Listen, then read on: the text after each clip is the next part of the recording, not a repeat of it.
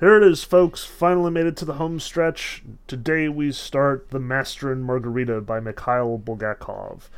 And yep, this is another one of my favorites. Not to deny it. Like, I love this book deeply. I know a lot of people love this book deeply. Like, if you poke around in our particular copy by Pevear and Volokhonsky, you can see that there are numerous little blurbs in there, including one from Daniel Radcliffe, of all people, um, saying that it is their favorite novel, and it is just wonderful. Like, it is gorgeous, it is crazy, it is lively, it is fun, it is weird. Like, it's truly a wonderful little novel. Um, and probably a lot more lighthearted than a lot of the stuff that we've been reading in class thus far. Um, but the bad news is we really don't have time to cover the whole thing, unfortunately. Um, so for this class, my prescription is going to be to get as far as you can. Like, I will keep issuing quizzes as long as I think you really need to read it in order to, you know, know it for assignments in the class and stuff. Uh, but generally speaking, we're going to kind of trail off on this one. You are welcome to keep reading at your discretion. It is my hope that I'll be able to record lectures for the entire novel, um, so anyone who is reading along in internet land is more than welcome to just finish it with me. Um, but if you can't handle it because the semester is getting nuts, that's okay. No big deal. Just follow along as long as you can.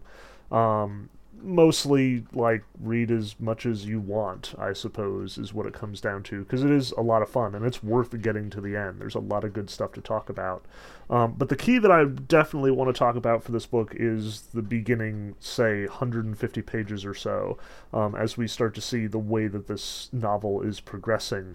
Um, and it is strangely structured but i think you'll start to get the hang of it as we go along um, so, without any further ado, let's just jump right in. And much like we did with many of our Faust stories, um, I want to start at the very beginning, but in this case, even before the beginning. I want to start with our little epigraph here at the beginning. Um, because Bulgakov specifically starts this novel out with a quote that we should all recognize at this point. Namely, I am part of that power which eternally wills evil and eternally works good. Now, we should know this line directly from Goethe's Faust. This is when Mephistopheles is sort of declaring who he is. Like, Faust specifically asks him, you know, who are you? What kind of spirit are you? And this is the answer that Mephistopheles gives him just before we are told that he is also the spirit of perpetual negation. Um, but this is the more powerful of the two descriptions, I think. This is the one with the longer history, you'll remember. Like, we talked way back in Milton about how the devil was, you know, sort of challenged by Beelzebub. Um, that while Satan was saying, I will always turn my efforts to evil, Beelzebub was saying, well, what if that's God's whole plan? What if all of your evil deeds are ultimately going to be turned to God's good purposes? And here we have Bulgakov leading with this idea. Um, this entire novel is framed under this concept that the devil is willing evil and working good, doing good despite himself. That he is ultimately a force for God's designs. Um, now, we should be cautious about interpreting this directly because, again, there's a lot of interesting sort of conversation in this book about whether or not God exists, whether or not the devil exists, how exactly that fits into the whole, you know, culture at the time. Like, there's a lot of questions about religion flying around the periphery of this book, even from the first chapter. Like, if you just open up this first chapter, we see this conversation. Like the first interaction we have with our characters is between Mikhail Alexandrovich Berlioz and Ivan Nikolaevich Ponyurev, who we will know as Homeless um, in this novel. And the two of them are talking specifically about religion. Um, namely, Berlioz is the editor of some fancy periodical, some big deal magazine, and Homeless, our poet, just wrote this poem about Jesus. Um, Berlioz contracted him to write a poem about Jesus, but Berlioz is upset with the poem that uh, Homeless has delivered. Um, so if you look at page five, we get this description of their conversation. This conversation, as was learned afterwards, was about Jesus Christ. The thing was that the editor had commissioned from the poet a long anti religious poem for the next issue of his journal. Ivan Nikolaevich had written this poem, and in a very short time, but Unfortunately, the editor was not at all satisfied with it. Homeless had portrayed the main character of his poem, that is, Jesus, in very dark colors. But nevertheless, the whole poem, in the editor's opinion, had to be written over again, and so the editor was now giving the poet something of a lecture on Jesus, with the aim of underscoring the poet's essential error. So again, Berlioz is the editor, Homeless is his poet. Homeless has submitted this poem that was designed to be anti-religious, like the Berlioz specifically wanted a poem that like confronted and rejected religion, and instead Homeless has delivered something slightly out of what Berlioz wanted. It is hard to say what precisely had let Ivan Nikolaevich down, the descriptive powers of his talent or of total unfamiliarity with the question he was writing about, but his Jesus came out, well, completely alive. The once existing Jesus, though true, a Jesus f- furnished with all negative features. Now, Berlioz wanted to prove to the poet that the main thing was not how Jesus was, good or bad, but that the same Jesus, as a person, simply never existed in the world, and all the stories about him were mere fiction the most ordinary mythology. And we proceed to have Berlioz go in great detail about how Jesus is purely a mythological figure, how he never existed, how, you know, there are all these stories about sons of God and all of these ancient cultures and mythologies, that Jesus is, in short, not good, not bad, but just hokum, um, nonsense, just a myth. Homeless wrote a poem about Jesus as a terrible person. Berlioz wants a poem about Jesus as not a person at all. And at this point, even this far in the book, it's time for us to like take five steps back and do a good bit of sort of contextualization here. Um, first off, as we ran into with Dostoevsky, we've got a bunch of Russian names floating around in this particular novel, and I imagine it's fairly overwhelming, even if we have only run into like four characters at this point, outside of the Pilate story, which we'll come back to. Um, we ran into this in Dostoevsky a little bit. Like we have Ivan Karamazov and Alyosha Karamazov, but since those were really the only two characters we're run- we were running into besides like Smerdyakov and Dmitri, you know, it, it wasn't that bad. But one of the things that you will notice about any Russian novel you read is that it is littered with characters who all have three names, and it's all like super confusing. Um, the three names that we see here, it, it's worth noting that like the middle name especially is just a patronymic. It is the father's name. Like it, it's basically equivalent to like old ways of speaking where you would be like, oh, it is you know Bob, son of Jeff. Like this is effectively what the what the patronymic functions as. So Ivan Nikolaevich is actually you know Ivan the son of Nicholas. Um, Mikhail Alexandrovich is Mikhail son of Alexander. For our purposes, though, you don't need to get all too caught up in the, the first name and the patronymic. Um, your average Russian novel is going to refer to the characters familiarly by their first name and patronymic, but will frequently refer to the characters more formally by their last name. And as a consequence, as long as you've got a decent idea of the last name of the characters, you'll probably be in good shape. And conveniently for our sake, the last names tend to be more memorable with Bulgakov. Um, Berlioz, especially, is named after the composer Berlioz, who, if you remember, we talked about a little bit when we were talking about Faust. Um, he's the guy who wrote the Night of the Witches' Sabbath, the sort of like jumpy little musical number that celebrated, you know, the occult. Um, Berlioz also did a poem on Faust, which is, or like a, an opera on Faust, um, which is worth considering under the circumstances now that we've got the devil floating around in, in Soviet Russia. Mild spoiler alert. Hopefully, we figured that out at this point. Um, so at this point, we've got two characters. We've got Berlioz, the editor, and we've got Homeless, the poet. But that's not the only caveat we need to make here. The other thing we need to emphasize is that this is, in fact, a novel of Soviet Russia. Um, this is this is a novel written under the Stalinist regime. Bulgakov is himself a poet in a like society of writers, a poet and playwright, um, who is trying to compose works under Stalinism. And this is a tricky business. Um, and we'll see more of the sort of like political difficulties involved later as we sort of investigate more deeply the, the community of writers in, in Moscow at this point in time. Um, but keep in mind, first off, that uh, Bulgakov is writing from experience here. Like he is not writing about Soviet Russia like 50 years after the fact. Like he's in the thick of it right now. But also, we should keep in mind that there's a certain amount of danger to this. Um, Bulgakov is kind of constantly keep like trying to protect himself because if he writes something that is especially offensive to the censors or to the the Soviet party, he could very well disappear into a secret prison and never be seen again, which is again something that we will definitely come back to. We did not talk too much about the transition of the Russians in the 20th century. We, you know, had enough to talk about as far as the 20th century is concerned. Um, shortly after World War One, the Russian Revolution took place, and the old system of the czars was basically destroyed overnight. Um, a lot of that has to do with, you know, Bolsheviks being angry with the situation and this crazy monk guy, Rasputin, who was apparently controlling the throne by, you know, being able to perform some quasi supernatural healing on the, the young uh, Tsar's son. Like, it's a giant mess and quite a good story at the end of the day. Unfortunately, not something we really had time to get into. Um, ultimately, the communists, the Bolsheviks, won the day.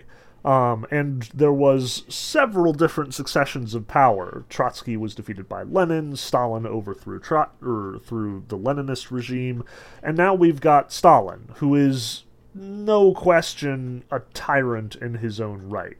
Um, as much as he claims to be a communist, as much as he is sort of preaching communism and using communist language and is setting up a system that looks, if you squint, like communism, as much as this is all supposedly in the name of the workers, this is not the workers gaining power. Stalin is absolute power here. This is a totalitarian government structure. Um, and as much as, you know, you will see a lot of sort of elements of communism in what Bulgakov describes over the course of this novel, it is really only skin deep. Um, and it's making a mess. Like, that's one of the things that Bulgakov is going to be emphasizing here. Um, but because this is ostensibly communism, Marxist thinking is very much pervading the culture that Bulgakov is describing here. So you'll notice, like, Ivan Homeless and Berlioz are talking about Jesus in this way that indicates that, you know, the, the mistake that Homeless made in writing a Jesus who was evil was in assuming that Jesus exists at all communism is fundamentally atheist. Like just about all Marxists um, acknowledge only materialist materialism as power. There are no supernatural figures. There is no religion. All of religious truths are just you know an opiate for the masses. Marx once described. Um, religion is nonsense. It's bunkum. It's just, you know, a distraction to keep workers in line. The first thing that good communists have to do is get rid of religion in order to inspire the workers to overthrow their oppressive capitalist masters. Um, so, as a consequence, it is in the government's best interests for all of these publications, like Berlioz's periodical, to reject the existence and the authority of religion any way that they can. And notice that both of these writers are doing this. Homeless, on the one hand, is trying to undermine religion by writing Jesus as a bad person, but in the process, he accidentally makes Jesus out to be believable, realistic.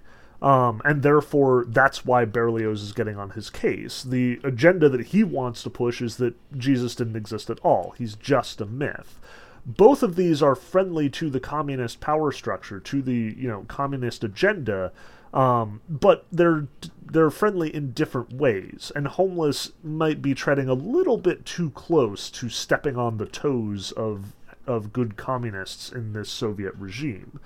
Um, but notice too the assumptions that are implicit here. Notice that Berlioz is commissioning a poem and criticizing a poem not because it's good or bad, but because it doesn't fit the political agenda of the regime that they are trying to support, that they live under. The fact of the matter is, Berlioz doesn't really care all that much about whether or not Jesus lived or not, about whether or not the Gospels are true or not. Like, as much as he l- delivers this very long diatribe about, you know, Josephus and Tacitus and all of the historical evidences that Jesus did not exist or all of the, like, fabricated evidence evidence is that he did, he doesn't really seem to be that motivated. It's just something to talk about. Like, we'll even see a little bit later that Berlioz may have ulterior motivations altogether.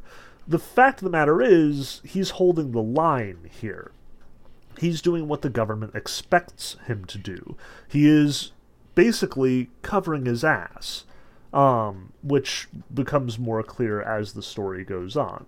So here we are in communist Russia. Here we are with Stalin breathing down everybody's necks, and Ivan Homeless and Berlioz are having this conversation about this poem that may or may not get them in trouble, which is why Berlioz is trying to like make sure that it doesn't get them in trouble. And then all of a sudden, things start getting weird we are introduced to our third major character. Technically, there is like one sighting of a different character at one point, but that's we'll ignore that for now. Um, the character that we finally meet, who actually does in fact show up, we get a shockingly Tom Walker-ish ambivalent description. Like different people are giving different reports of what this person looks like. Um, so on page six, it says afterwards, when frankly speaking, it was already too late. Various institutions presented reports describing this man. A comparison of them cannot but cause amazement. Thus, the first of them said that the man was short, had gold teeth, and limped on his right leg. The second, that the man was enormously tall, had platinum crowns, and limped on his left leg. The third laconically averred that the man had no distinguishing marks. It must be acknowledged that none of these reports is of any value. First of all, the man described did not limp on any leg and was neither short nor enormous, but simply tall. As for his teeth, he had platinum crowns on the left side and gold on the right. He was wearing an expensive gray suit and imported shoes of a matching color. His gray beret was cocked rakishly over one ear. Under his arm he carried a stick with a black knob shaped like a poodle's head. He looked to be a little over forty, mouth somehow twisted, clean shaven, dark haired, right eye black, left, for some reason, green. Dark eyebrows, but one higher than the other. In short, a foreigner. Now, notice the first paragraph there of like the descriptions that are false, you know, that he limps on one leg, that he's short or rather enormous, or that he's got like all these gold crowns on one side or platinum on the other.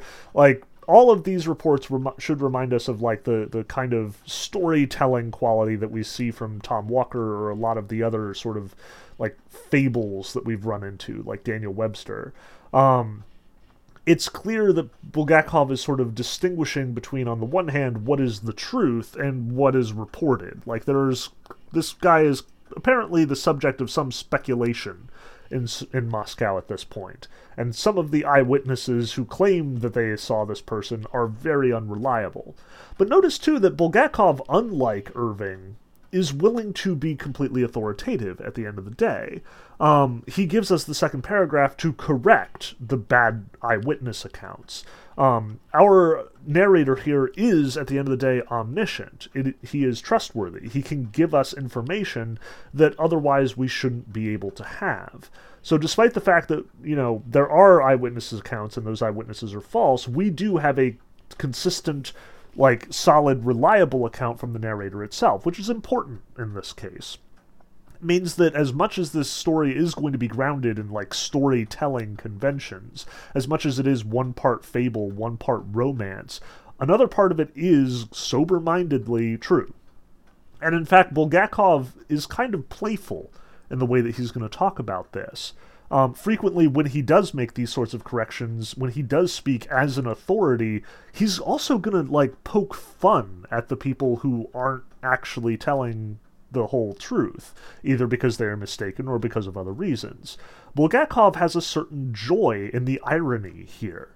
Um, he's willing to have fun with the story that he's telling which we should also enjoy. Like he's willing to pepper the the description with little jokes about the characters, like this business of the third laconically averring that the man had no distinguishing marks. Like we have one um, we have one eyewitness who says one thing, a second eyewitness who says exactly the opposite, and then a third who says that they're both wrong, and no no one of them can agree with the others. Like it's just absurd, and it's meant to be absurd. It's silly. Um, but notice too that in our actual description of the devil, we get a couple of details that tip us off to the fact that this is, in fact, the devil. Um, especially the stick that he carries, which has the black knob shaped like a poodle's head. You'll remember back in Goethe's Faust, when Mephistopheles first appears to Faust, he appears in the shape of a poodle. Um, so here is another dead giveaway that what we're dealing with is something powerful and terrifying. Um, and he has, or Bulgakov gives us a number of details over the course of this first chapter that sort of tip us off to the fact that the devil is in fact the devil, um, that this foreign professor is in fact more than he seems. Um, so, for example, he's got the the cigarette case. Um, he's like at one point he offers Ivan Homeless a cigarette, and Homeless says that he wants our brand. Um, one of the things that is sort of typical of communist culture is that like you as a good communist citizen do not want to be seen or like identified using foreign brands like you shouldn't uh, smoke english cigarettes if you are a, com- a good party communist. Um, you should smoke the local like communist russian made cigarettes even if they're freaking terrible and they often are. Um, so notice that homeless you know guards himself. Uh, here is this foreigner. He probably has access to better smokes and yet ivan homeless knows that he is responsible to his party so he demands our brand. And surprisingly the you know the devil has them. And what's even more shocking than the fact that he has the locally made, specifically citizen cigarettes, is the fact that he has them in this gorgeous case. Um, the description on page 11 says editor and poet were both struck not so much by our brand precisely turning up in the cigarette case as by the cigarette case itself. It was of huge size made of pure gold and as it was opened a diamond triangle flashed white and blue fire on its lid now we should notice like this sounds a lot like back when Mephistopheles was, you know, tapping the table at the the Leipzig tavern um, and making whatever wine or beer or other drink that he was asked for spit out of the spigots that he had had like tapped into it. Um, again, the devil uh, can produce whatever you know good or whatever pleasure you want. And here we have the cigarettes taking very much the same place as the the booze once upon a time. So again, we have a sort of Goethe reference here. But Goethe references aren't the only thing that the devil gives away as far as his character is concerned. He also drops a few references to what he does in his spare time. And this is where the foreigner cries, Bravo, you have perfectly repeated restless old Immanuel's thought in this regard. He's referring to Immanuel Kant, the great Enlightenment thinker. I remember, we talked about him fairly briefly, but in the Enlightenment, all of that, you know, former piety, former faith is very much thrown over in favor of rationality. Um, Aquinas wasn't rational enough, and therefore Kant rejects the five proofs. But, as the foreigner adds, here's the hitch he roundly demolished all five proofs, and then, as if mocking himself, constructed a sixth of his own obviously, like Berlioz and Homeless both shoot down the Kantian proof as well. Um, but at the same time, notice his response here. Precisely, precisely, he cried, and his green left eye turned to Berlioz, flashed. Just the place for him. Send Kant to prison, um, Berlioz suggests. Didn't I tell him that time at breakfast, as you will, Professor, but what you've thought up doesn't hang together? It's clever, maybe, but mighty unclear. You'll be laughed at. And Berlioz notices the problem here. At breakfast? To Kant? What is this drivel? Remember, Kant lived in the end of the 18th century. He's been dead for a hundred years at this point in time. And here we have our, our professor saying that he breakfasted with Kant. Either the professor is claiming to be 150 years old, or Kant is apparently not as dead as everyone thinks. At any rate, this is where Berlioz and Homeless start to suspect that the professor may not be who he says he is, but their conclusion is not that he is the devil, as, again, we sort of suspect, but rather that he is insane, that he is mad. Which leads them to some fairly dark actions and conclusions. Um, now, the devil keeps poking them about this, though. Like, having rejected the, fi- the, si- the five proofs of Aquinas and the sixth proof of Kant, he goes on to say, But here is a question that is troubling me. If there is no God, then, one may ask, who governs human life, and, in general, the whole order of things on earth? And Homeless immediately asks, Man governs it himself. But the devil isn't going to buy this. Pardon me, the stranger responded gently, but in order to govern, one needs, after all, to have a precise plan for a certain, at least somewhat decent, length of time. Allow me to ask you, then, how can man govern if he is not only deprived of the opportunity of making a plan for at least some ridiculously short period, well, say a thousand years, but cannot even vouch for his own tomorrow? And in fact, here the stranger turned to Berlioz, imagine that you, for instance, start governing, giving orders to others, and yourself generally, so to speak, acquire a taste for it, and suddenly you get lung cancer. Here the foreigner smiled sweetly as if the thought of lung cancer gave him pleasure. Yes, cancer. Narrowing his eyes like a cat, he repeated the sonorous word. And so your governing is over. You are no longer interested in anyone's fate but your own. Your family starts lying to you, feeling that something is wrong. You rush to learned doctors, then to quacks, and sometimes to fortune tellers as well. Like the first, so the second and third are completely senseless, as you understand. And it all ends tragically. A man who still recently thought he was governing something suddenly winds up lying motionless in a wooden box. And the people around him, seeing that the man lying there is no longer good for anything, burn him in an oven. Notice what our foreign and foreign stranger seems to be suggesting here. He is basically saying, How could you possibly think that you were governing yourselves when you can't even decide your own fates? People die too quickly to make plans for the human race. So, how is the human race, in fact, governing itself? As he emphasizes, you can't even govern for the short period of a thousand years because you have no idea whether or not you're going to wake up dead in the morning. And he even emphasizes this specifically to Berlioz. Sometimes it's worse still. The man has just decided to go to Kislovodsk. Here the foreigner squinted at Berlioz. A trifling matter, it seems, but even this he cannot accomplish because suddenly, no one knows why, he slips and falls under a tramcar.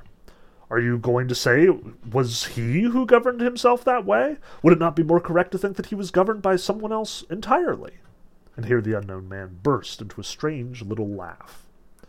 Now, Berlioz knows he's talking about him. He's not sure why. It seems like just a coincidence, but Berlioz was just himself thinking of going to Kislovodsk for his vacation. He's sick and tired of running his little, you know, magazine and, and bossing homeless around. So he's thinking of taking a break. But notice that the devil specifically points this out to him. You think you are governing, you think you are giving orders, you think you have a future, and yet, who's to say, maybe you'll fall under a tram car. And of course, Berlioz does fall under a tram car. Um, so notice this is what the devil is emphasizing as our seventh proof here. So the devil is specifically asked, like Berlioz specifically says to him, you know, the that uh, he he challenges the devil. He challenges him to tell him exactly how he's going to die.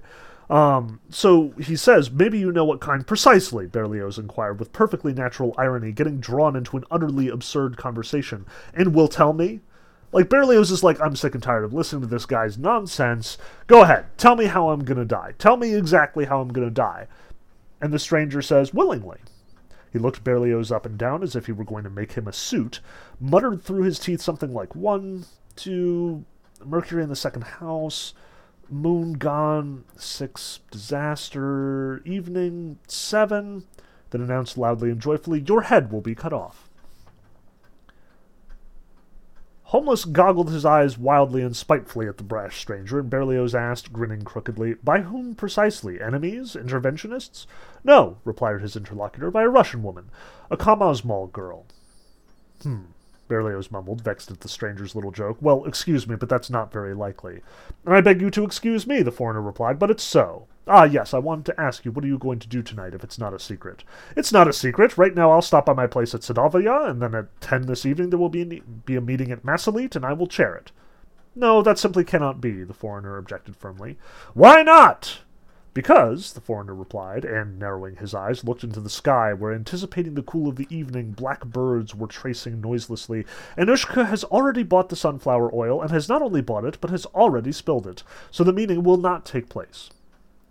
Notice our mysterious stranger has access to information that none of the other characters are aware of, though we will be made aware of it when in Chapter 3 Berlioz goes to call the secret police, slips on the sunflower oil that Anushka herself dropped, falls under the tram car that a woman is driving, and will be decapitated, just as the stranger predicted. And notice that the seventh, the third chapter where all of this happens is called the seventh proof. The seventh proof that the devil teases here is the proof of prophecy. The fact that the devil can make this happen in all likelihood. Because that's what he's insinuating here. When Berlioz says, you know, humans govern themselves, the devil just laughs at him. Since when? Since when has any human governed themselves? Since when does any human control their own life or death, for that matter? Stuff happens out of left field that people can't control. Like, do you really think you're in control of your own life? That's ridiculous. So the devil says, Here is the situation. I can see all of the causes and effects, all the springs in the way that the universe works. You will die unexpectedly, and no, you will not go to your fancy Massolit meeting. You will die because you will slip and fall and get your head cut off by a tram car. And what's more, the devil even goes so far to say in chapter 3 that he will be living at Berlioz's apartment. That when Berlioz says, you know, where are you going to live? and recommends this one hotel the, the devil says you know i'll be living in your apartment because it's not like you're going to be occupying it. And we will see the devil take residence in berlioz's former apartment. Um, so all of this is the devil. This is our professor our mysterious foreigner first telling us that he is the devil and also emphasizing that he is in control of the situation that's the joke here. And that's the sort of horrific irony here. That Berlioz and Homeless are sitting here talking about how ridiculous it is to believe in God, to believe in Jesus, and by extension, to believe in the devil. And the devil presents his seventh proof, his absolute, unquestionable proof. Yeah, I'm here. What are you going to do about it? all your fancy theories, all your big ideas, all your so called power to govern yourselves. Here I am, fucking you up. What are you going to do, Berlioz? Try and be an atheist now. So there's something kind of ridiculous about the whole interaction.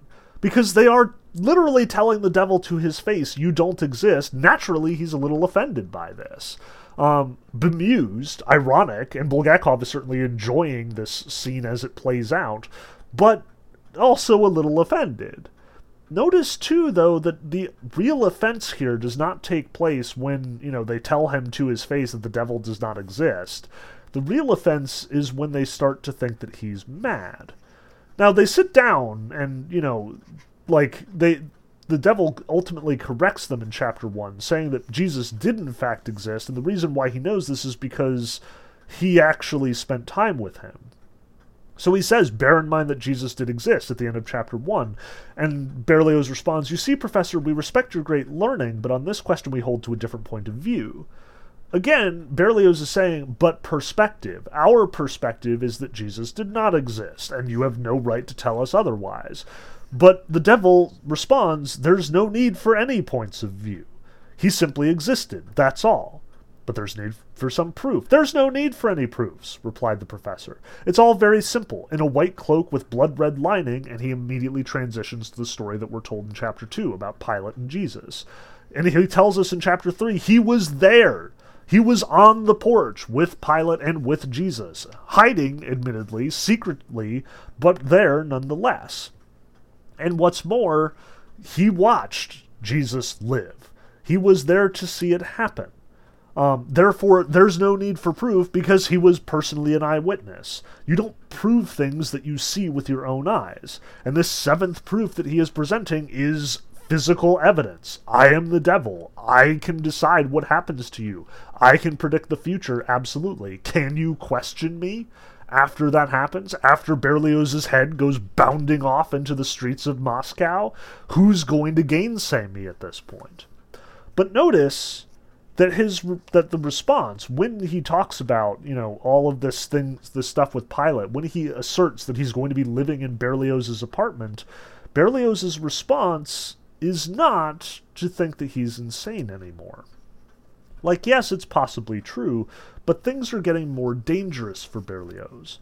Notice too though that Berlioz questions him the wrong way like, after the devil delivers this long speech about Pilate, which, again, we will get back to, I promise, it is super important. Um, after the devil explains his whole speech about Pilate and the, the confrontation with Yeshua HaNazri, we finally get Homeless and Berlioz waking up as if they were, like, in a dream this whole time, but a dream they shared. And Berlioz asks, Your story is extremely interesting, Professor, though it does not coincide at all with the Gospel stories. Notice why does Berlioz care that it doesn't line up with the Gospels? Like, he literally just spent in chapter one this whole speech talking about how the Gospels are nonsense, how they were written by liars, how, you know, there's no evidence in Josephus or in Philo of Alexandria, and the, the Tacitus evidence is, is supposedly nonsense. Which, P.S., two of those three are totally false. Jesus does show up in jo- Josephus, and ta- the line from Tacitus, most scholars these days agree that it was a thing that, in fact, Tacitus wrote.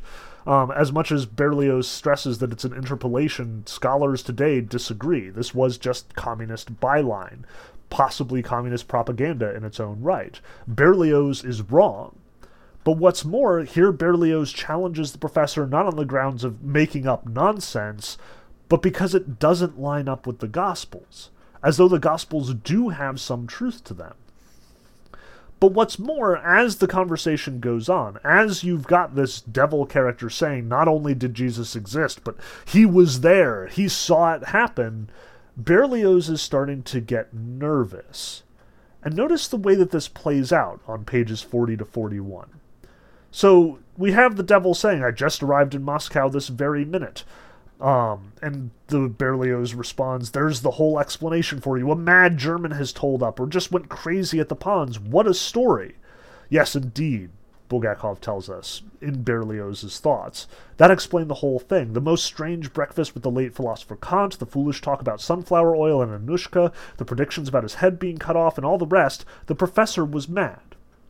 Berlioz realized at once what had to be done. Leaning back on the bench, he winked to Homeless behind the professor's back, meaning don't contradict him, but the perplexed poet did not understand these signals. Berlioz is trying to calm the professor down. Let's not contradict him, he is thinking, and he's trying to communicate this to Homeless and, and failing. So he says, yes, yes, yes. Incidentally, it's all possible, even very possible. Pontius Pilate, the balconies, so forth. Did you come alone or with your wife? Like he's trying to change the subject.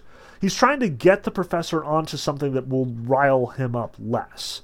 Like, if he's getting super defensive about Jesus and super defensive about God and super defensive about this whole story about Pilate, well, let's get him onto something that doesn't rile him up so much. Let's not make a scene, Berlioz says. So he says, you know, did you come alone? And he says, yes, I'm alone. Where are your things? At the Metropole? Where are you staying? Nowhere, but where are you going to live? At at your apartment. And Berlioz realizes he's not in safe territory anyway. Asking these mundane questions has just led him into more craziness. Um, so he tries to get out of this situation here.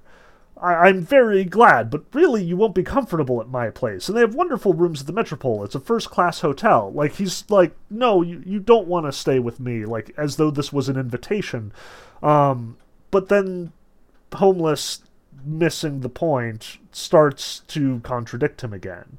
So the professor asks, and there's no devil either? No devil? And don't contradict him, Berlioz whispers to Homeless. There isn't any devil, Homeless tells us. What a punishment! Stop playing the psycho! And now he's well and truly riled up. Well, now that is positively interesting, the professor said, shaking with laughter. What is it with you? No matter what one asks for, there isn't any. No devil, no God, you just deny everything, he seems to say. He suddenly stopped laughing, and quite understandably for a mentally ill person, fell into the opposite extreme after laughing, became vexed, and cried sternly, So you mean there just simply isn't any? Now, Berlioz realizes that he's in danger right now. This is why he ultimately gets up to make the phone call. So he says, Calm down, calm down, calm down, Professor, Berlioz muttered for fear of agitating the sick man. You sit here for a little minute with Comrade Homeless, and I'll just run to the corner to make a phone call, and then we'll take you wherever you like. You don't know the city. Berlioz's plan must be acknowledged as correct. He had to run to the nearest public telephone and inform the Foreigners Bureau. Thus and so, there's some consul- consultant from abroad sitting at the Patriarch's Ponds in an obviously abnormal state, so it was necessary to take measures lest some unpleasant nonsense result. Notice the unpleasant nonsense that Berlioz is worried about isn't that the stranger is, is going to make some scene and therefore get himself committed. The unpleasant nonsense is that Berlioz is afraid of what might transpire. See, this is Soviet Russia we are concerned about potential spies disseminating democracy, undermining the Stalinist regime. So, random foreigners hanging around talking to people is itself kind of a dangerous business. You have no idea what it is that they want.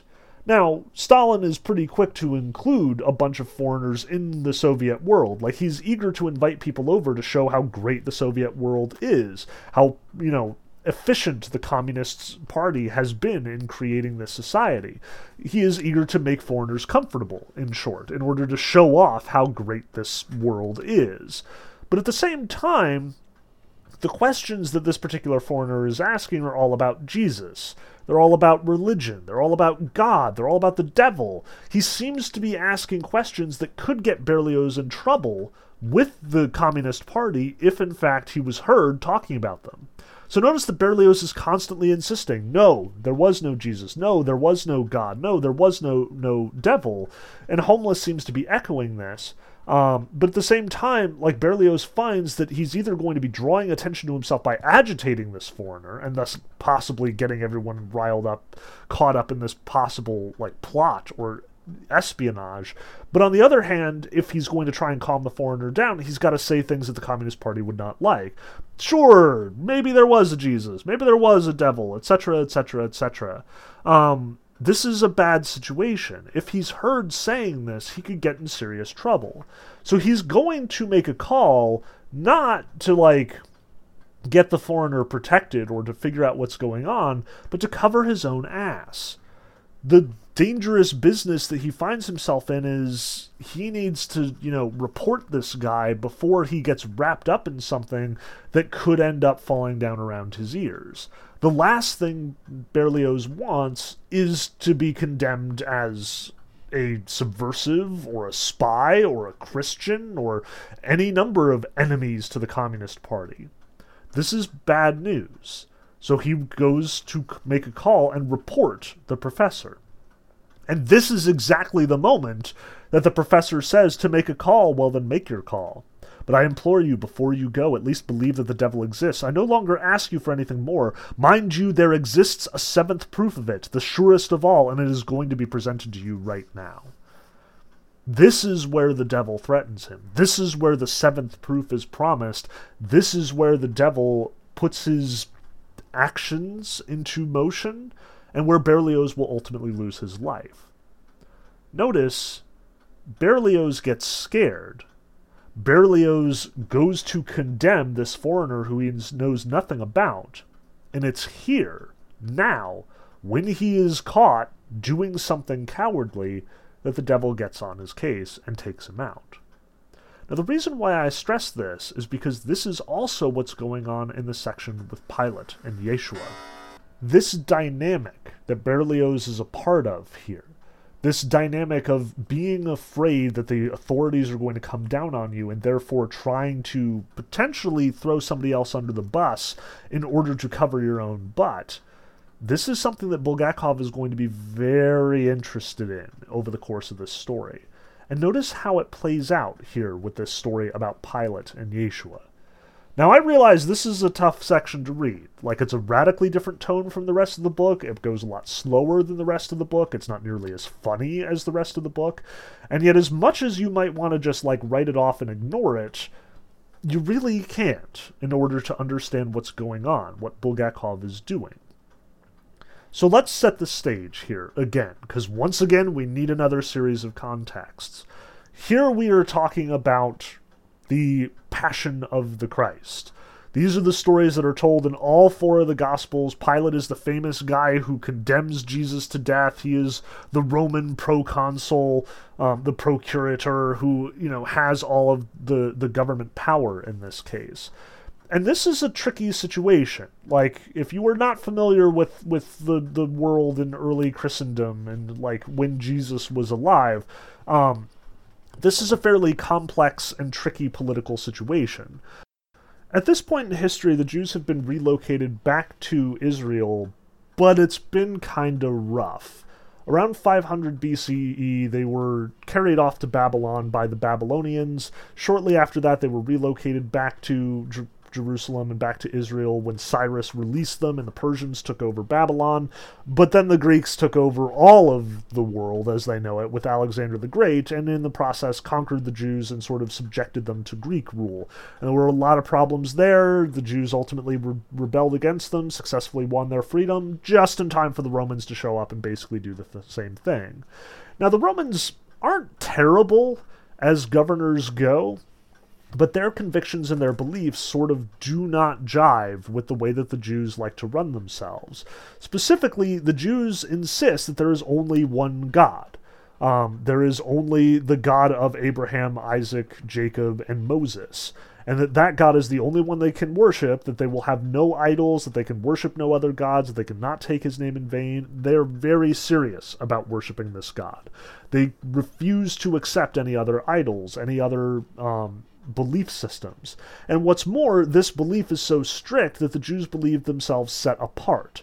Um, they have these elaborate rituals and elaborate legal requirements that include never interacting with Gentiles, i.e., non Jews. This becomes a problem when the Romans show up because the Romans are Gentiles across the board. Um, they the Jews are now governed by Gentiles. Um, they are responsible to you know interact with Gentiles on a day to day basis, and yet their cleanliness laws forbid them from being able to do this.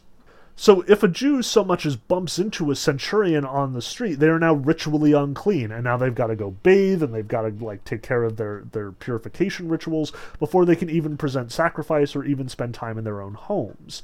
Like it's a tense business. It's very inconvenient for everyone around. And what's more, by this time, when Jesus is alive in like the first century AD, it's gotten to the point that like the Jews have started revolting against the Roman uh, governing presence on a fairly regular basis, which means that Palestine is a shitty province to govern if you are in fact a Roman governor like Pilate is probably in this situation as this sort of backwater post that he's been dumped on, probably because he ticked someone off at the top echelon of the emperor's power. Um, and Pilate hates being in Palestine. Like, notice that he wakes up here with a headache and it will not go away. And he hates everything about his situation. He hates the smell. He hates, you know, the fact that he's got to, like, sit in the sun all day. And part of the reason why he's got to do this is because, like, one of the restrictions that the Jews have is you cannot be under the same roof as a Gentile without also being ritually unclean. So just the fact that they're having court here with Jewish citizens means that they have to do it, like, in this open air court with the sun beating down. It sucks. Um, but what's more, he's got to be super careful because if the Jews rise up again, then he's going to be in trouble with his superiors. Um, on the one hand, he's got to keep the Jews happy and keep them from revolting because of their elaborate religious practices.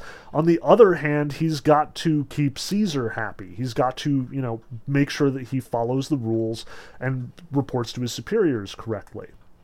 What's more, it's Passover, which is one of the big Jewish festivals in which everybody comes back to Jerusalem, and this capital, Yerushalayim, as Bulgakov puts it, Jerusalem as we know it, um, is just running amok with Jews. It is packed to the gills. This is a perfect time for revolt. And in the past, revolts typically happen at the time of Passover or the other major Jewish festivals. So Pilate is absolutely walking on eggshells all the time. He's playing this very delicate balance of Roman power on the one hand and Jewish, you know, comfort on the other. And in this situation, we run into Yeshua ha Nazri, Jesus of Nazareth. Now, in the Gospels, what ultimately happens is Jesus gets caught by the Sanhedrin, like the, the religious leaders in Jerusalem. Um, Jesus has been saying all kinds of crazy stuff about how, like, the the Pharisees are all bad and hypocritical. He, which you know makes the the Sanhedrin very unhappy because most of them are Pharisees. He's also saying things like the temple is going to be torn down and a new one is going to be raised up in its place. And at one point, according to the the gospel writer John, Jesus even goes so far as to say that he is God, like he himself is God, which ticks off everyone because this is like the highest possible blasphemy that anyone can utter. And so, to try and like keep the peace and get rid of this thorn in their side, the Pharisees and the Sanhedrin, all the priests at the time, capture him, arrest him, and then turn him over for prosecution. See, the Pharisees can't just execute whoever they want anymore. Like the Sanhedrin, the religious leaders at the time, they can't just kill people the way that they used to. Um, once upon a time, when the Jews were free to govern themselves, they would be the most powerful governing body. And if they felt it necessary to execute someone, either in accordance with the, the Jewish law or in accordance with the scriptures, they'd be able to do it. But now, now that the Roman the Romans are in charge, if they want somebody executed, they've got to turn them turn this person over to Pilate, the procon, procurator um, or to one of the other Roman functionaries, and they will be the ones that decide whether or not this person lives or dies. So here we have Yeshua ha Nazri picked out by the Sanhedrin, condemned to death by the Sanhedrin, and now he is turned over to Pilate to see if he's going to carry out the sentence. This is the case in both the Gospels and in Bulgakov's story here. All of that seems to line up. Where it differs, though, is what we're going to talk about here. Because the story that Bulgakov tells us, the story of Pilate and Yeshua confronting one another and Pilate's ultimate decisions, while it ultimately, on the big picture, follows the story of the Gospels pretty closely, as Berlioz points out, it does not follow exactly. And Bulgakov actually makes some fairly significant, fairly deliberate, and fairly explicit deviations from the Gospel story. Um, so here we have the procurator gets up. It's time for another day of like court and talking to witnesses. And notice that he is again miserable. He is suffering. He has this awful headache. It's absolutely terrible. This hemicrania that he talks about. He is positively miserable. He is completely annoyed. He doesn't want to deal with any of this crap. And then we get Yeshua Ha Nazri. So the, we get the introduction of this character. At, once two legionnaires brought a man of about twenty seven from the garden terrace to the balcony under the columns and stood him before the procurator's chair. The man was dressed in an old and torn light blue chiton. His head was covered by a white cloth with a leather band around the forehead, and his hands were bound behind his back. Under the man's left eye there was a large bruise. In the corner of his mouth a cut caked with blood. The man gazed at the procurator with anxious curiosity. Notice this also lines up with the gospel story. This man has been beaten. Um, but according to the Gospels, Jesus was whipped and beaten and even given a crown of thorns over his head to further cause him suffering. Um, the Romans laughed and mocked him as they beat him because he claimed to be the Son of God and the King of the Jews. So Pilate sees this man who has obviously been badly handled and asks quietly in Aramaic, the language that the Jews would have been speaking, um, to the, each other rather than like in public. Like the the common language at the time for trade and stuff that the, even the Romans would have used would have been Greek, as we'll see Pilate use later. And he asks in Aramaic, "So it was you who incited the people to destroy the temple of Yerushalayim." The procurator sat as if made of stone while he spoke, and only his lips moved slightly as he pronounced the words. The procurator was as if made of stone because he was afraid to move his head, aflame with internal pain, or rather, infernal pain, devilish pain. The procurator is in such pain that he is trying to exert himself as little as possible. And yet the man leans forward with his bound hands and says, Good man, believe me, but the procurator cuts him off. Motionless as before and not raising his voice in the least, straightway interrupted him. Is it me that you are calling a good man? You are mistaken. It is whispered about me in Yerushalayim that I am a fierce monster, and this is perfectly correct. And he added in the same monotone, Bring the centurion rat slayer. A couple things about this. Notice that the first thing that Yeshua says to Pilate, the first like name that he gives him is good man. And we will notice that Yeshua calls everybody good man. Like Pilate even draws attention to this a little bit later. But it is not the form of address that Pilate has earned. As the procurator, he gets a formal address, and everybody needs to call him by this formal address or potentially be punished, as he does now. So when Rat Slayer, this giant, ugly centurion, comes in, the procurator says, The criminal calls me good man. Take him outside for a moment, explain to him how I ought to be spoken to, but no maiming. And Rat Slayer does. He takes him outside, he whips him once across the back, explains that the procurator is supposed to be called Hegemon, and that he will beat him again if Yeshua screws up again. So naturally, Yeshua says, I understand, don't beat me. He's brought before the procurator again, and we try this again. Name? Pilate asks. Mine, the arrested man hastily responded, his whole being expressing a readiness to answer sensibly without provoking further wrath. He doesn't want to get hit again, so he's being super duper careful. And of course, Pilate is annoyed by this as well. I know my own. Don't pretend to be stupider than you are. Yours. Your name. Yeshua, the prisoner resp- replied promptly. Any surname? Hanazri. Where do you come from? The town of Gamala, replied the prisoner, indicating with his head that there, somewhere far off to the right, in the north, was the town of Gamala. Who are you by blood? I don't know exactly, the arrested man replied animatedly. I don't remember my parents. I was told that my father was a Syrian. Now notice this is one of our deviations here. For Bulgakov, Yeshua is apparently an orphan of sorts.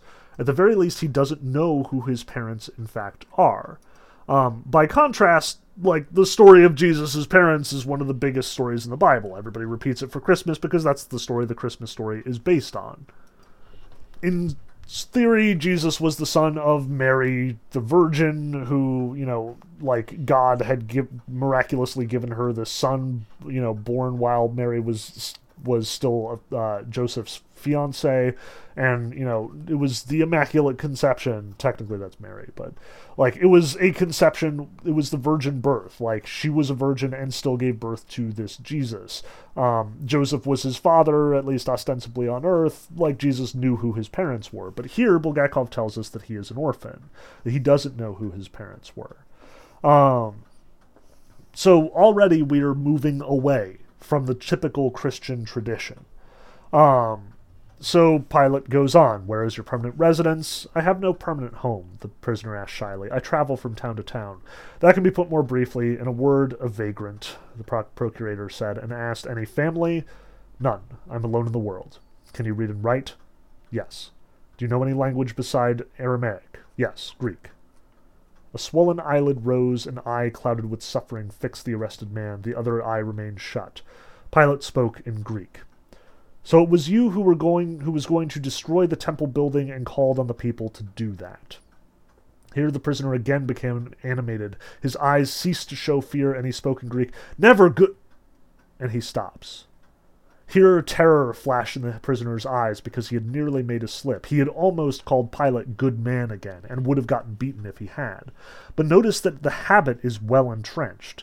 He's pretty close to calling everybody a good man, so again, he needs to take a step back and remind himself never, hegemon. Never in my life was I going to destroy the temple building, nor did I incite anyone to this senseless act. Now, the secretary, who is taking all these notes, is surprised at this. It's pretty rare for someone to utterly deny the charges made against him. And notice, too, that there is a secretary recording all this. Bulgakov will make reference to him pretty frequently throughout this. He is writing everything down as it transpires. All sorts of people gather in this found for the feast. Among them there are magicians, astrologers, diviners, and murderers, the procurator spoke in monotone, and occasionally also liars. You, for instance, are a liar. It is written clearly, incited to destroy the temple. People have testified to it. These good people, the prisoner spoke and hastily adding, Hegemon, went on, haven't any learning and have confused everything I told them. Generally, I'm beginning to be afraid that this confusion may go on for a very long time, and all because he writes down the things I say incorrectly. We have to unpack this one. Notice first that he refers to everyone, including the people who are t- telling lies about him or spreading misinformation. Again, they are all good people. I notice that immediately after he says good people, he adds hegemon because he's worried that he's going to get beaten again. Like he associates calling Pilate or anyone good people in this room with getting beaten. So he covers himself. But notice too that he says that everyone is confused. They're taking what he says incorrectly. And especially because he, namely, as he will clarify in a moment, Matthew Levi, writes down the things I say incorrectly. Notice that he emphasizes this. No, no, Hegemon. There's one with a goatskin parchment who follows me, follows me and keeps writing all the time, but once I peeked into this parchment and was horrified. I said decidedly nothing of what's written there. I implored him, burn your parchment for God's sake, but he tore it out of my hands and ran away. And when asked, he says that it is Matthew Levi the tax collector who is doing this. Now, if you don't know, Matthew is the first gospel recorded in the Bible. Like the four gospels are Matthew, Mark, Luke, and John. Matthew was, in Bulgakov's day, thought to be the first of the gospels that were written, and that all the other gospels were directly or indirectly based on that one, with the exception of John. Like, John's weird. Um, so when Yeshua here in Bulgakov's retelling of the story explains that Matthew has been writing his speeches down incorrectly, that he is writing a pack of lies. Bulgakov is suggesting that the Gospels are themselves false, that they are lies, which is one more indication that things are not what they seem. This is again why Berlioz points out later that this is, does not line up with the gospel story, though again we should question why Berlioz is so protective of the gospels. So once again, we are in uncharted territory. Bulgakov's version of Yeshua and Pilate is meant to be different from the one reported in Matthew, Mark, Luke, and John. Um, for, as far as Bulgakov is concerned, those gospels are lies. And this brings him more in line with the Communist Party's line. Again, like he is repudiating religion here. He is saying that the religious writings are false. As Pilate is sort of dealing with all this new information, this this claim by you know Yeshua that Matthew is lying and that the people are getting his information wrong, and that you know he he in fact does not like did not tell anyone to destroy the temple. Pilate ultimately is getting more and more frustrated about this.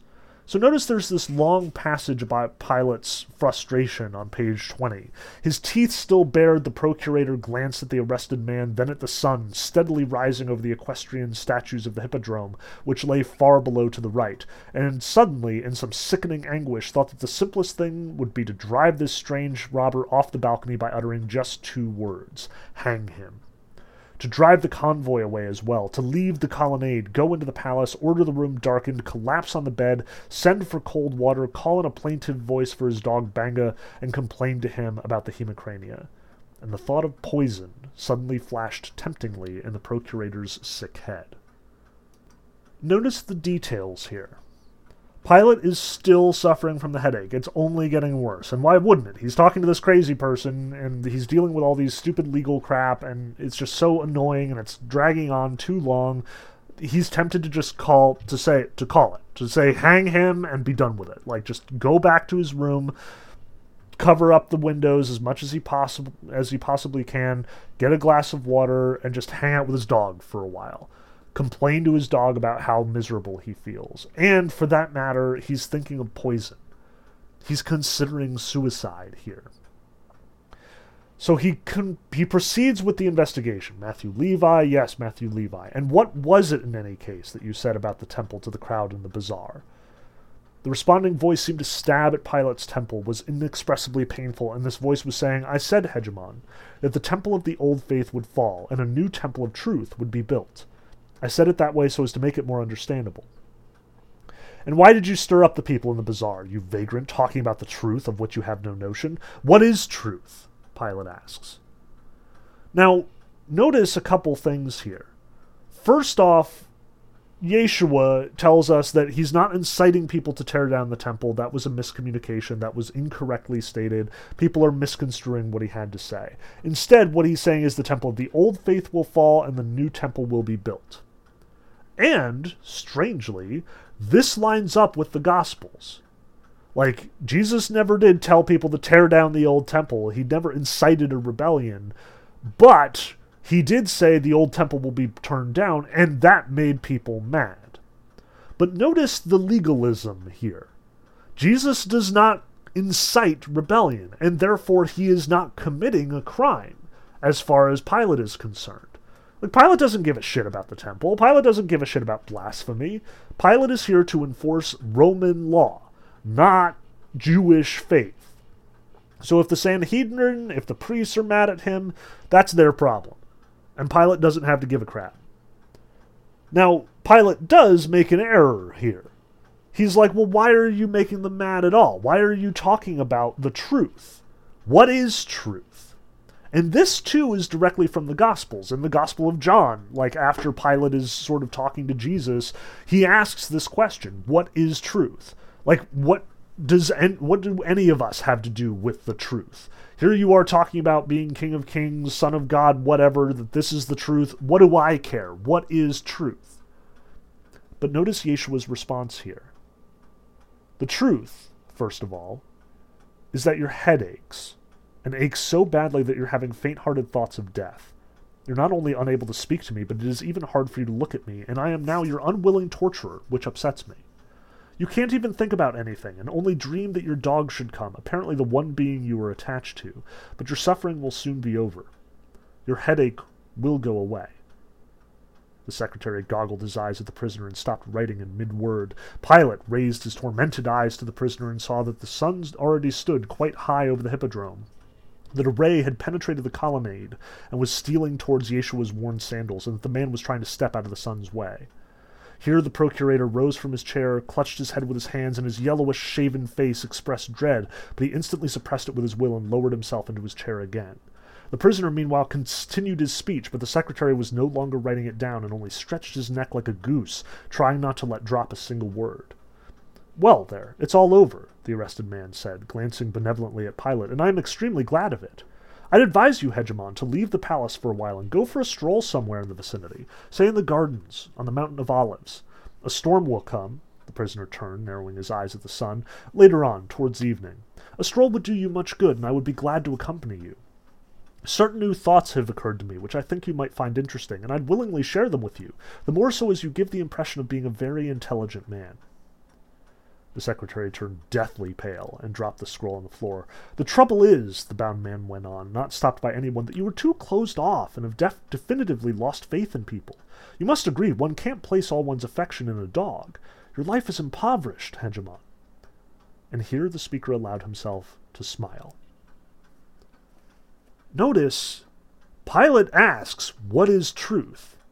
And Yeshua gives him truth truth specifically tailored to, to Pilate's situation, and not just truth, but a compassionate truth. Yeshua feels for Pilate. As he opens up, you have this awful headache. You're having faint hearted thoughts of death. You're considering suicide. He gets into Pilate's innermost thoughts. And he goes on to say, And now I am your unwilling torturer, and I wish I wasn't. It upsets me. All you want is to go back to your room, dream that your dog should come, but he will even go so far as to criticize him. You must agree that having only your connection to your dog is a bad thing. Like, here is the prisoner, trotted out, his life hangs by a hair, as Pilate is quick to say later, and Pilate is, like, being lectured by him. The prisoner, the one who is about to die, who must appreciate his situation, who was beaten just moments ago, is talking about how he how bad Pilate feels, how much he feels for him, how he should just go for a walk, how he should just, you know, get out of the, the city for a while. Jesus says all of these things to him. Yeshua tells him this. And the secretary can't even believe it. Like, this is hugely inappropriate. Like, this guy is just asking to die. You know, if, like, the secretary is seeing Pilate kill people for less, like, this is incredibly dishonorable. This, this Yeshua presumes to know what Pilate is thinking, presumes to prescribe for Pilate what he what he is feeling, presumes to accuse Pilate of having suicidal thoughts, of being, you know, sick and upset and, you know, weak.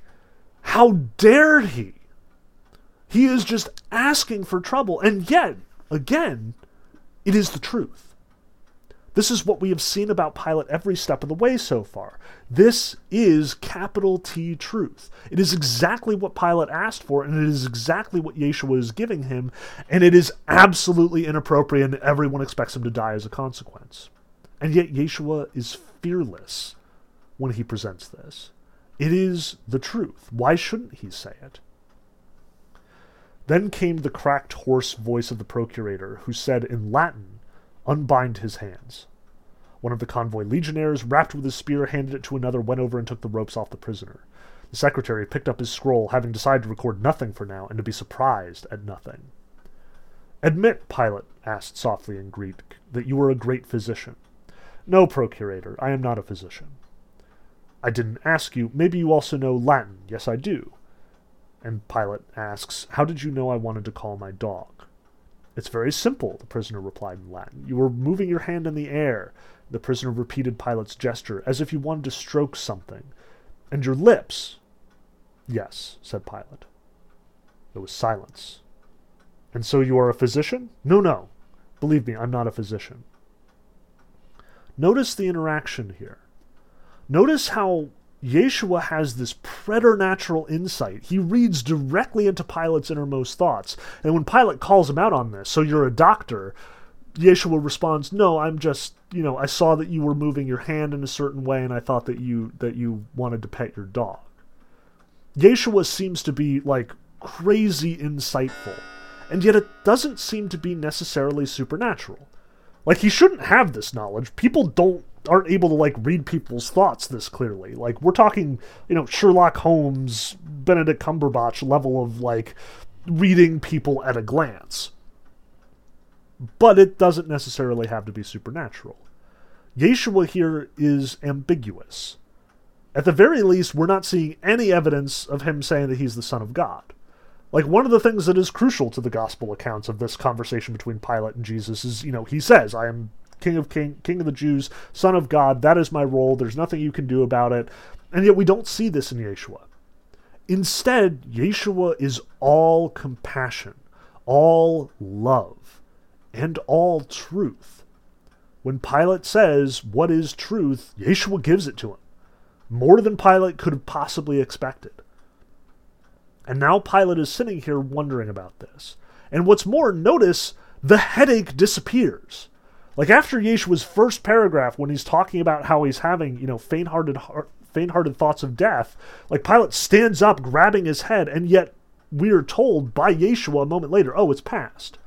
You don't feel it anymore." And it's true. Pilate doesn't feel it anymore. Here's this headache that he's been suffering from all morning. He can't imagine any cause that would make it go away, and yet Yeshua, by uttering truth, makes it evaporate in an instant. And maybe it's not just the truth. Maybe it's the fact that Yeshua is the only person in this entire story so far who is, you know, showing compassion to Pilate, who is doing anything else than being suspicious or, you know, taking notes like the secretary or following orders like Ratslayer or, you know, potentially challenging him like Kaifa will do in a little while. Maybe it's just the compassion, but maybe it's a combination. Who knows? What Pilate figures out at this moment is that Yeshua Yeshua's got something going on. Yeshua is powerful in some way, and Pilate wants to keep him around now. The question he asks, Are you a physician? Are you a healer? Yeshua re- rejects this, but Pilate seems to still have his suspicions. If you want to keep it a secret, do so. It has no direct bearing on the case. So you maintain that you did not incite anyone to destroy, or set fire to, or in any other way demolish the temple. I repeat, I did not incite anyone to such acts, Hegemon. Do I look like a half-wit? Pilate, at this point, doesn't see any reason to condemn Yeshua. He wasn't inciting people to violence. It was clearly a misunderstanding. At the best, the guy is, you know, just, you know, kind of hapless and naive. At worst, he's nuts. Either way, he doesn't deserve to be killed for this. Um, and at the very least, if he's right, if he wasn't inciting any violence, he didn't commit any crime, no harm, no foul. So the procurator asks him to swear. And Yeshua responds by, What do you want me to swear? And Pilate says, Well, let's say by your life. The procurator replied, It's high time you swore by it, since it's hanging by a hair, I can tell you. Pilate points out, you know, Yeshua is in terrible danger. His life is hanging by a hair. But notice Yeshua's reply. You don't think it was you who hung it, Hegemon? The prisoner asked. If so, you were very mistaken. Pilate gave a start and replied through his teeth, I can cut that hair. In that too you are mistaken, the prisoner retorted, smiling brightly and shielding himself from the sun with his hand. You must agree that surely only he who hung it can cut the hair. This needs a lot of unpacking. So Pilate says, Pilate tells Yeshua, swear by your life. Like, I will accept that swear because honestly, your life is hanging by a hair. Your answer to these questions will decide whether you live or die. And Yeshua says, no, it doesn't. Who hung the hair, Pilate? Pilate is acting as though he is the one who hung it, he is the one who can cut it. And Yeshua responds, no. The same person who hung the hair can cut the hair. So who hung the hair? The fact of the matter is, Pilate, for all of his supposed power in this situation, is in fact powerless. Now, there are two ways to interpret what Yeshua is saying here. There's the way that Yeshua is probably interpreting it, and there's the way that Pilate is interpreting it. And we should be attentive to both. For Yeshua, it's almost certain that he's referring to God here. Yeshua is saying, You did not hang the hair, God hung the hair. God gave me my life. It was always tenuous, it was always dangerous. If anyone's going to cut it, it's going to be God. It is my fate to die, Yeshua is saying. It is part of his power. If he wants me to die, I will die. He hung the hair, he can cut it, and he is the only one who can cut it. Pilate cannot interrupt God's plans. Pilate, if he kills Yeshua, is just participating in God's plans. This was what it was always supposed to be. But Pilate doesn't interpret it that way. Pilate doesn't believe in, in God this way. Pilate sees this as Caesar. Because at the end of the day, Pilate isn't going to be able to make the call. That's how this scene ends. Pilate, for all of his want, for all of his desire to save Yeshua, for all of his recognition that Yeshua has this power over Pilate, that he can save Pilate from his headaches, that he can alleviate his suffering, that he speaks the truth, that all of these great things about Yeshua are true, at the end of the day, whether or not Yeshua lives has much more to do with the law than it ever does with Pilate's own desires. If Pilate goes against Caesar's will, then ultimately Pilate will also die. So Pilate, in his fear, has to abide by Caesar's command. So when Yeshua says, It was not you who hung the hair, Pilate is forced to admit, Yeah, he's right. Pilate enforces Caesar's will. He can't go against it. It's not his call whether to kill Yeshua or not. The only reason he was talking about killing Yeshua in the first place was because he violated that law. He incited a riot. Now that we've eliminated that, if he were to go ahead and kill him, which he theoretically could, it would be against the law, and Pilate would be on the chopping block for this. But it gets worse. So Pilate asks him, now I have no doubt that the idle loafers of Yerushalayim followed at your heels. I don't know who hung such a tongue on you, but he hung it well. Incidentally, tell me, is it true that you entered Yerushalayim by the Susa gate, riding on an ass, accompanied by a crowd of riffraff who shouted greetings to you as some kind of prophet? The prisoner glanced at the procurator in perplexity. I don't even have an ass, Hegemon. I did en- enter Yerushalayim by the Susa gate, but on foot, accompanied only by Matthew Levi, and no one shouted anything to me because no one in Yerushalayim knew me then. So again, we see a deviation from the Gospels. The story that we're referring to here is Palm Sunday.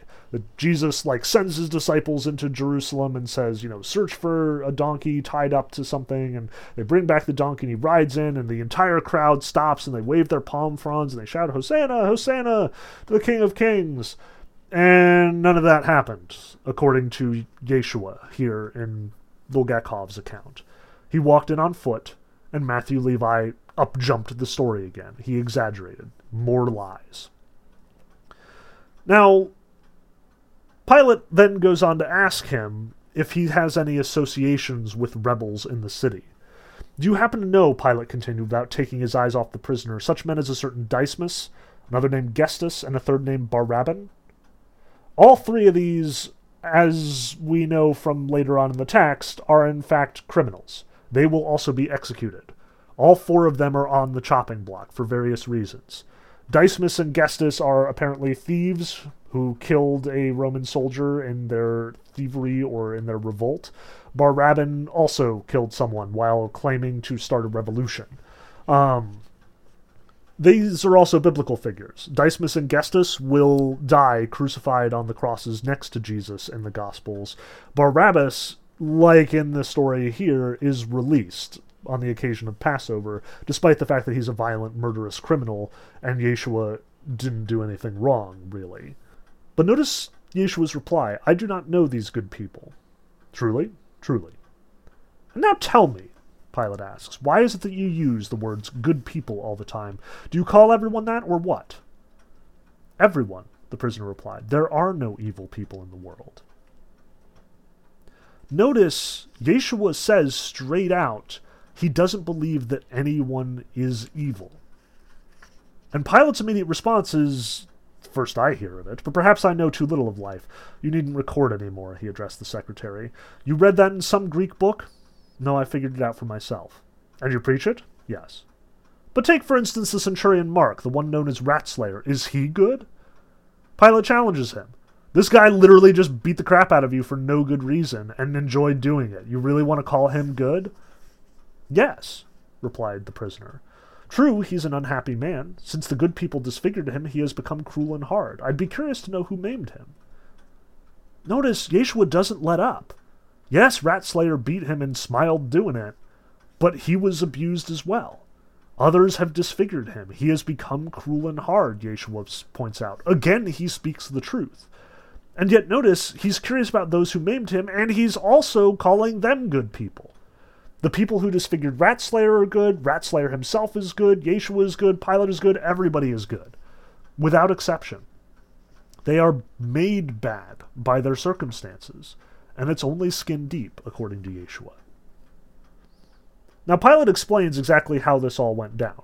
Apparently, he and Ratslayer used to fight fight in the wars together, and there were a bunch of German, like, non citizens of Rome who, you know, attack Ratslayer and Pilate rescued them and like pulled them off him, but not before they like had disfigured his face pretty seriously. But what's more, Pilate is changing his mind here. We see a long paragraph here towards the bottom on page 24 where Pilate is putting the pieces together. He's finally figuring out what he's going to do. During its flight, a formula took shape in the now light and lucid head of the procurator. It went like this the hegemon has looked into the case of the vagrant philosopher Yeshua, alias Ha-Nozri, and found in it no grounds for indictment. In particular, he has found not the slightest connection between the acts of Yeshua and the disorders that have lately taken place in Yerushalayim. The vagrant philosopher has proved to be mentally ill.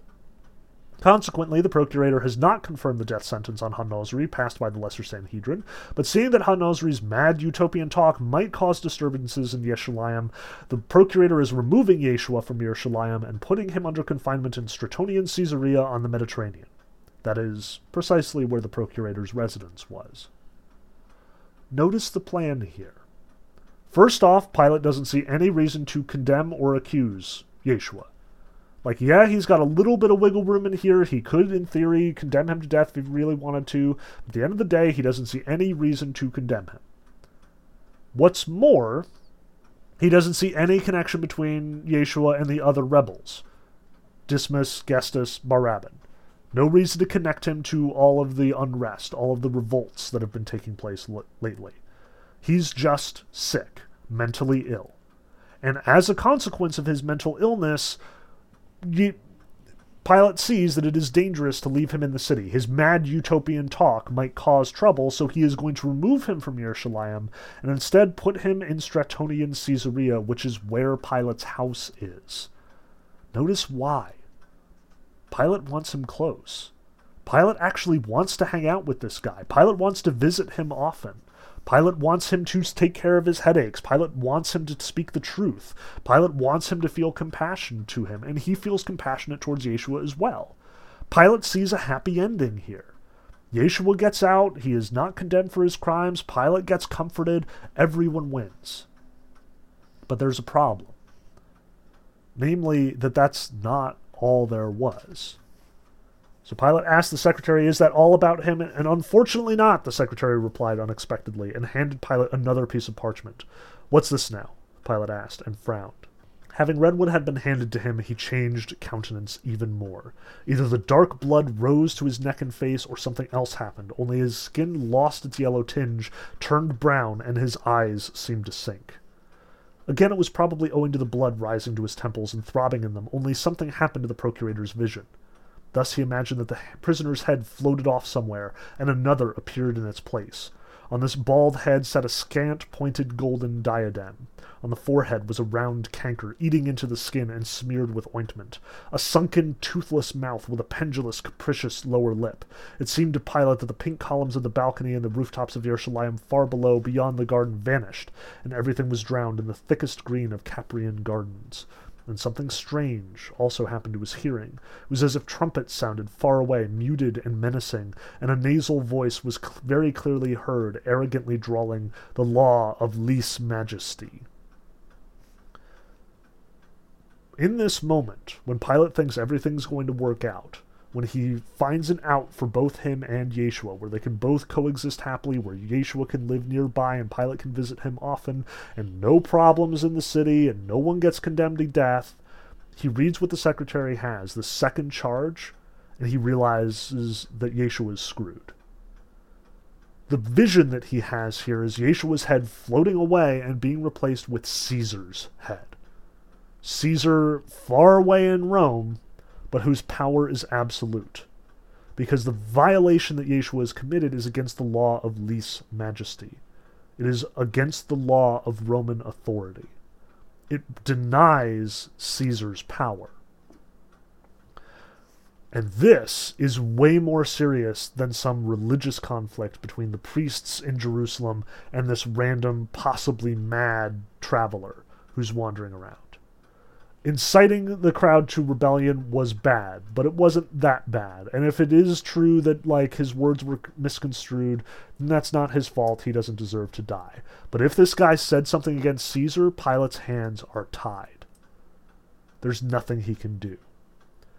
Thoughts raced, short, incoherent, and extraordinary. I'm lost.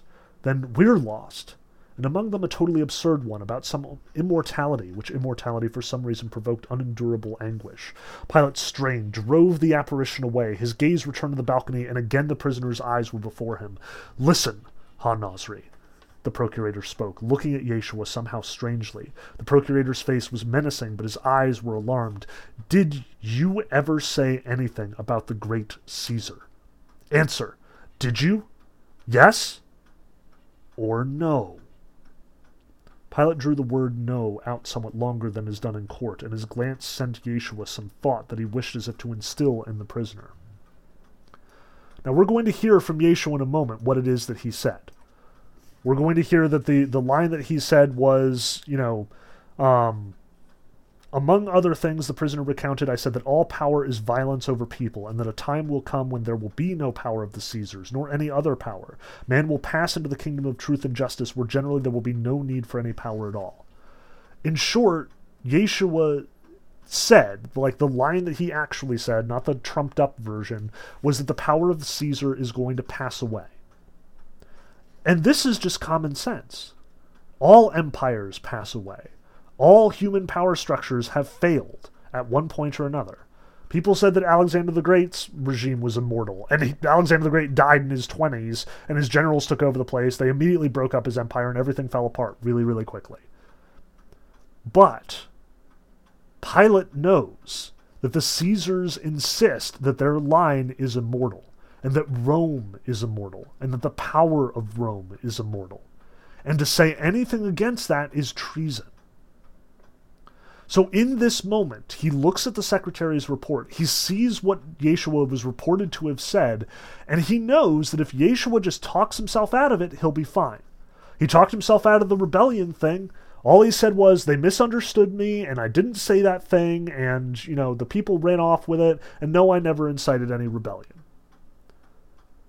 Pilate looks at this and he says, All Yeshua needs to do is lie, and everyone wins. Yeshua goes free. Maybe they condemn him as a madman, but in which case he gets to live right next to Pilate, and Pilate gets to go visit him all the time. Pilate gets to hang out with Yeshua and, you know, get his headaches cured, and he gets to build that human connection that he so desperately needs. All Yeshua needs to do is lie he says, Did you say anything about the great Caesar? Yes or no? And notice the Bulgakov emphasizes this. He draws the word no out. Is it yes or is it no? And he's gesturing, he's signaling, he's like, Come on, Yeshua, this is your chance. Get yourself off the hook. Now is your moment. Free yourself. Take your head out from that hair that it's dangling by and set your feet on solid ground. We can get out of this yet. And Yeshua's response is one of the most powerful things I teach in this class. He says, To speak the truth is easy and pleasant. I don't know whether Yeshua is oblivious to what Pilate is trying to say, like he's just completely missing it, or if it's something more profound. Based on the insight that we've seen from Yeshua before, it's probably the latter. He probably knows what's at stake. I mean, he just said a moment ago that his head is hanging by a hair, but it wasn't Pilate who hung it. And Pilate sees now. Caesar is the one holding the hair. Pilate, if he lets this guy go after saying treasonous stuff about Caesar, Pilate's head is on the block. Pilate is also guilty of treason. Pilate could also be conceived of as conspiring with Caesar. And notice that in this moment, he looks at the secretary and he's mad because the secretary is the one who's going to report him. The secretary has been writing all this down, and even at one moment, you'll notice Pilate says, Stop writing. And the secretary doesn't. He keeps going. He knows his responsibility. In some level, Pilate's head is also hanging by a hair. He is also out of power here. He has to condemn Yeshua if Yeshua uttered treason. If Yeshua said anything against Caesar, Pilate has to take him out. No question, no way out, no way against this. And what's more, he knows that the, the priests are against him. Like in a moment, he's going to have that conversation with Caiaphas where they're going to release someone just like the Gospels talk about, and he knows they're going to pick Barabbas because he knows that the priests have a grudge against Ha-Nozri, against Yeshua. So this is it. This is the moment. All Yeshua has to do is lie, and everyone wins. Everybody goes home. There's peace, quiet. Everyone lives. It's great. And Yeshua says to tell the truth is easy and pleasant. It doesn't matter to him whether or not he dies for this. He is so confident, so truthful, so irrevocably good that even all the power structures of Caesar and all the mind games of Pilate and all the manipulations and all the complex political situation that he finds himself in, Yeshua doesn't even care. Yeshua is utterly indifferent, utterly untouched by this. To speak the truth is easy and pleasant, he says. As though lies were ultimately more damaging. I have no need to know Pilate responded in a stifled, angry voice. Whether it is pleasant or unpleasant for you to speak the truth, you will have to speak it anyway. But as you speak, weigh every word, unless you want a not only inevitable, but also painful death. No one knew what had happened with the procurator of Judea, but he allowed himself to raise his hand as if to protect himself from a ray of sunlight, and from behind his hand, as from behind a shield, to send the prisoner some sort of prompting look. He says, Answer then, do you know a certain Judas from Kiriath? And this is the very same Judas we saw being munched on by the devil back in Dante. This is the informant. This is the person who led Jesus into a trap. It's different than it is structured in the Gospels, but the essence is the same. Judas brought Jesus into a room, had him utter this treasonous statement about Caesar, and as Pilate points out, lit the lamps to reveal the identity to the Sanhedrin, as is written in the in the the texts. he's the one who screwed Jesus over, who screwed Yeshua over. And yet, Pilate even gets ironic here. The prisoner starts explaining this evening before last near the temple, I made the acquaintance of a young man who called himself Judas from the town of Kiriath. He invited me to his place in the lower city and treated me to. And Pilate interrupts. A good man? He asks. Judas, the guy who gets munched on primarily, like who is the one face first in the mouth of Satan in Dante's Inferno, widely considered the worst betrayer who ever lived, guilty of the worst sin ever committed, and Yeshua doesn't hesitate. Yes! A good man. A very good man, and an inquisitive one, the prisoner confirmed. He showed the greatest interest in my thoughts and received me very cordially. Lit the lamps. Pilate spoke through his teeth. The act of betrayal that Judas commits. Yeshua is again either oblivious or completely in tune with what's going on and not condemning Judas at all. The worst man who ever lived, Yeshua says, a very good man no condemnation, no judgment, and this is the Yeshua who always speaks the truth. So when Pilate in fact asks him, "What did you say?" Or are you go- or are you going to reply that you've forgotten what you said? But there was already hopelessness in Pilate's tone, and Yeshua tells him what he said. The secretary writes it all down. Pilate looks over at the secretary with hatred, and it's over. Game's over. Pilate could have saved him if Yeshua had only lied, but Yeshua was not willing to. Yeshua is no coward. Pilate is. Because all this plays out afterwards. Pilate knows he's innocent. Again, he's either, you know, completely oblivious to the consequences of his actions or he's nuts, and in either case, the Roman government has no fight with him. He should absolutely just be removed from the city so it doesn't cause a problem, and then conveniently enough, he can be located near Pilate. Everything works out great. But Pilate has no choice. In order to save his own life, to keep him alive, to keep his position of power, he has to condemn Yeshua. There's no choice in the matter. Pilate did not hang the hair that Yeshua's head hangs by. Caesar did. Pilate is terrified of the repercussions that will ensue if he rejects Caesar's law, if he does not condemn this man for treason. Pilate is bound, tied. He is powerless. In this, this is the key to the entire story here.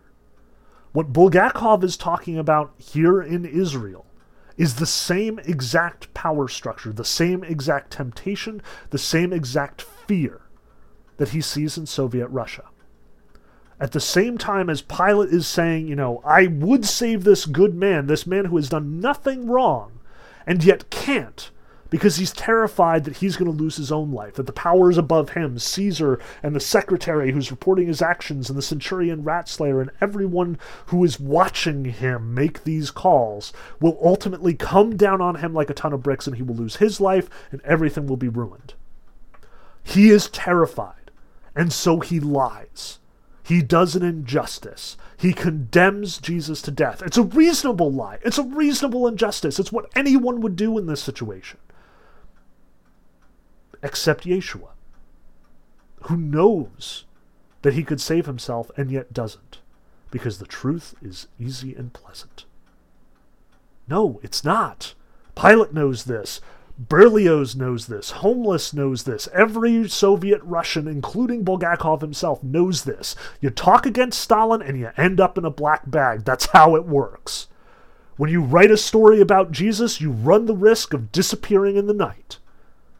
And there are more than enough people out there who are willing to report you. People like Berlioz, who is scared for his own skin, so he takes off when the devil starts talking about Jesus, so he doesn't get wrapped up in whatever nonsense is going to transpire.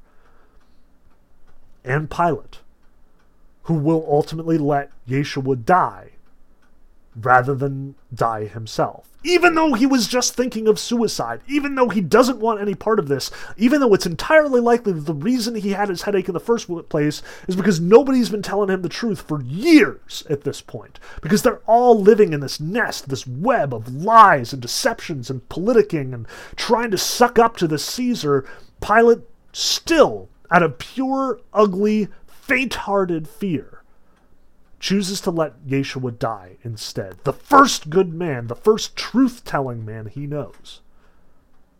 And Bulgakov is mad about it.